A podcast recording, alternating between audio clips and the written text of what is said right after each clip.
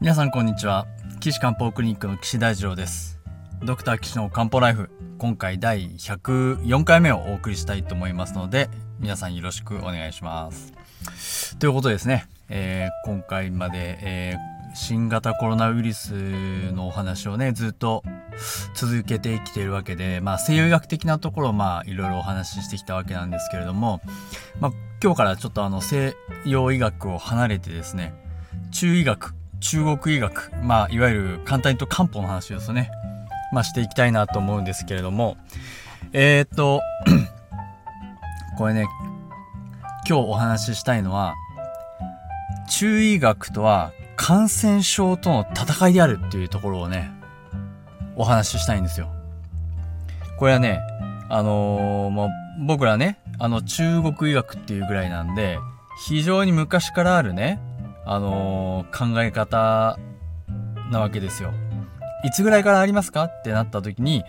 今日はね、ちょっとね、皆さんに歴史のお話をしないと いけない。そう思ってですね、ちょっと今日歴史のお話になるかな。でも、ただ、イメージとして、あ、そんな昔からあるんだっていうのを、こう、分かってほしい。うん、ですよね。で、だから、その、皆さんがね、なんか漢方って言うとうさんくさいとか、それってなんか科学的じゃないとかって言うかもしれないんですけど、でも実は皆さんも、あのー、そんな昔からあるものを信じてるじゃないですか？そうですよねっていう話をね、ちょっと最初に聞いてほしいんですよ。まあ、あのー、日本ができたのがずっと昔でね、あのー、どれぐらい昔かというと西暦700年っていうねその頃に大化の改新があってねあのー、中富の鎌足りとかあのー、そういう人たちが活躍してとかねそういう話あるじゃないですか。でそういうの歴史で勉強しますよね。山あの安倍の中丸が中国行ったとかねあそれはもうだいぶこの近い話になっちゃいますけど卑弥邪馬台国の卑弥呼とかねみんな信じてますよ。信じてるというかまあそういう歴史的事実があったっていうのはわかるわけですけどいやそれってあのなんでそんなことがあったかがわかるかっていうとやっぱりあの記録が残ってるからみんな信じてます。これ正しかったんですよっていうのを知ってるわけなんですよね。だから言えば、まあ、僕らが中国医学を、まあ、信じてるっていうか、まあ、いや、信じてるのは、の歴史的事実が信じられてるのと一緒なんですよっていうことなんですよね。で、どれぐらい前から信じてるかっていうと、皆さんほら、今あのー、すごく話題になってる歴史漫画ありますよね。キングダム。皆さん読まれましたかね？まあ僕ね、あのー、まあ、あの YouTube でね、アニメを拝見して、いや、あのー、このキングダムっていうのをすごいあの取り上げてる有名な先生がいて、あその先生の話来て、あなるほどなと思ってき、見てみなきゃと思って見ているわけなんですけど、あの、あのキングダムって、あの、主人公が真の始皇帝になるって話ですよね。皆さん真の始皇帝って聞いたことありますよね？多分ね。むちゃくちゃ有名じゃないですか。度量衡を統一したとかあの万里の長城をねまあ今まであったやつをこうつなげましたとかあの真の都まで続く道路をこう轍の幅を全部統一しましたとかね、えー、考え方をこうあの宗教とか歴史とか考え方を統一しましたとかね。儒教はもうダメだって言ってあの、儒教のあ本を埋めて火をつけたとかねなんかそういうのはいっぱいあ歴史的に習いますけどそれ正しいと思ってますよね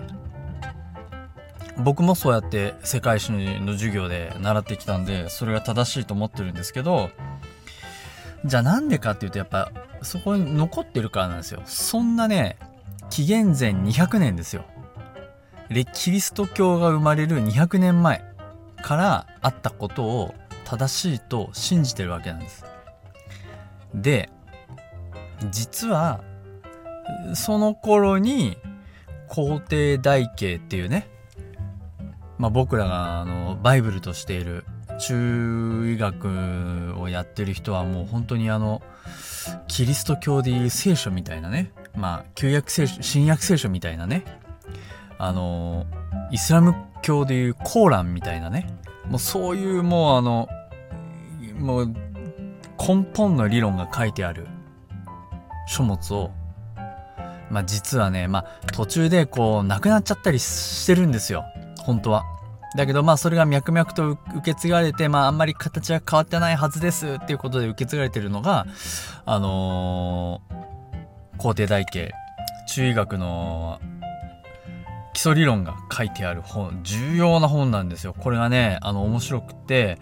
あの皇帝っていう黄色い皇帝って書くとその師匠である気白っていうねあの先生と生徒って言ってもまあ皇帝一番偉い人なんですけどその人のこの質問形式で書物ができてるんですけどそこにねまあ理論が一番書いてある、まあ、実はその先生役のその気白っていう人の「木」っていう字をいただいて、まあ、僕のところのあの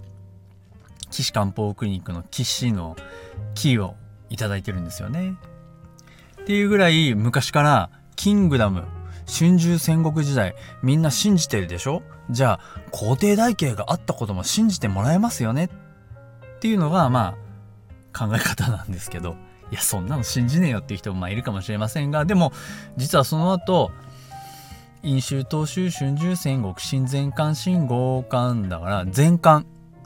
前漢ね。前漢の後春秋戦国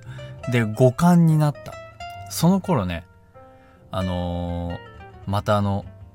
すごい流行り病が、むちゃくちゃ流行ったんです。まあ、これあの、僕ら召喚って、あの、傷つく、傷、冷える、寒いの寒っていうわけなんですけど、でね、その時に一生懸命治療した超中継さんっていうね、もうあの、中医学で言えばもうすごい伝説の人です。ヒーロー。まあ、ヒーローっていうわけじゃないですけど、その人が召喚論っていう、その召喚を直すのに、私はこうやりましたっていうのを残してくれてるんですね。その残した書物の一番最初、書いてある。流行り病が流行った。みんなゾクゾク寒がる召喚っていう病気であると。私の親族は、すごくたくさんいたけれども、まあ、100人を超えてたくさんいたけれども、3分の2はその召喚で死んでしまった。私はその治療に際して有効であったものをこの書物に書き留めますって最初に書いてある。すごくないですか？ねえ。こう親族の3分の2がみんな死んじゃった。親,、ま親族って言っても多分村なんでしょうね。そう村の3分の2がその流行り病で死んじゃったって言うんですよ。ただこの超中継さんは一生懸命頑張ってその治療法を考えてですねこういう時はこういう薬を使いましょう。こういう時はこういう薬を使いましょう。こういう時はこういう薬を使いましょうって、ね、いっぱい研究してくれた。そこで使ってるのが、一番最初に出てくるのは軽視糖。ね、その他にも、葛根糖とか魔王糖っていうのは、ここに出てくるんですよ。もう本当に、2000何百年前に、もうできてるわけですよ、理論がね。で、今でも葛根とかみんな飲んだら効くじゃないですか。だからね、これはね、もうあったのが当たり前。もう漢方の理論っていうのはもう昔からもうエビデンスだなんだっていう前にもうずっと使われてきたんだと。そういう歴史があるわけです。しかもその召喚論っていう書いた超中継さんの時には多分ね、超チフスとかなんじゃないかって言われてますけど、むちゃくちゃひどいゾクゾク寒気がする流行り病風邪が流行ったと。ね。で、それを、な、3分の1救いました。そういう歴史があるんですよ。すごいですよね。で、そういう書物としてずっと残ってる。日本でも、あの、古法派って言って、あ吉松東堂さんが、召喚論最高って言って、もう召喚論に書いてある薬しか使っちゃいかんみたいな流派をね、もう作ったりもするぐらいすごかったんですよ。うん。だから、ここでまずあの、戦うわけですよ。感染症と。で、その頃、でその後五冠になって三国志になってその三国志皆さんね大好きでしょ？三国志そうそう劉備、えー、孫権ねもうこうあの義五色の三国ができてるわけでその義の歴史書のほんの一部に義士和人伝っていう和人っていう日本人のね歴史があってそこに邪馬台国卑弥呼っていうのがこう載ってて金印を授けたみたいなのが載ってるわけですよ。でようやくその頃ね邪馬台国ですよ日本は。それよりも前にねあのー、皇帝台形も召喚炉もできちゃってる。いややっぱすごい。でもうここはねもうもう歴史過去のことだからもうどうしようもない。今の僕たちはその中国やあの昔できた人たちを超えることしかできないね。いやこれねあの僕らは超えていかなきゃいけない。気迫皇帝大家を先生役の気迫さんに至るぐらいに頑張んないといけないっていうねそういう思いでまあやってるわけなんですけど他にも感染症はたくさんあった。えー、金元っていうまあ金はですよ現行の時代ですよね。あの対馬から北九州攻めてきたあのチンギス・ハンですあの頃の時代とかにもあの有名な先生たちがいっぱい出てあのいろんな理論ができたんですけどもうそこでもね例えば補中液糖なんていうのは疲れて疲れてどうしようもなくて熱が出ちゃってる人を気を補って熱を下げましょうっていう感染症治療薬だったんですね。わかります？でしかもその後山水に青いって書く秦ね。あのラストエンペラーの秦ですよ。その時代なんかには今度はゾクゾク寒気がするのではなくてもう暑くて暑くて熱が出てしょうがないよっていう病気もうそれを運病と言いますけどそのそこの流行り病がやっぱり熱で暑いからね南の方江南揚子江の方ですね。あのそっちの方で流行るわけですよ。でそしたらねこのまた陽天使さんっていうね、まあ、この人はね、まあ、臨床が大好きで本はあんまり書かなかったらしいので、あの、この方が亡くなってからあの歴史的にねあのえー、っとお弟子さんたちが書物にまとめて「運病論」っていうね運はあったかい、えー、病病気の病えー、論っていうねそういう理論をま構築して今でもま僕ら銀行さんとかあ早期クイーンとか、まあ、使ってるわけなんですけどあのー、これもね感染症との戦いなんですよ。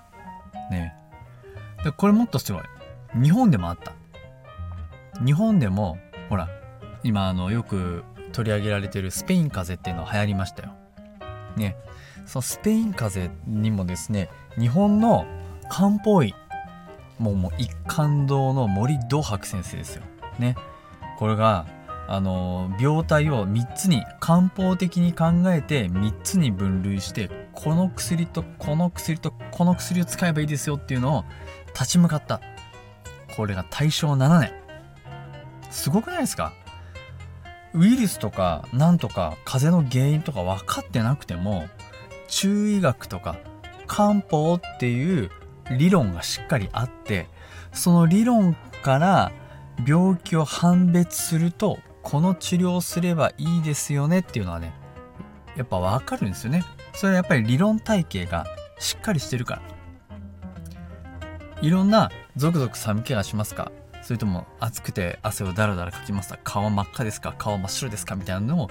いろいろこう見分けてですねあこの病気は中医学で言うとこれこれこういうことが原因で、えー、病気になってますよ。だからここのとここういう風に薬組み合わせて治療すればいいですよねっていうのはできちゃう。そういう治療体系なんですよ。ね。ですからこれは当然新型コロナウイルスだろうが新型インフルエンザ、昔の SARS ね。SARS だろうが、MERS だろうが、効くのに決まってるんですよっていうのはね、これ分かってほしい。ね。なんでね、やっぱ今回も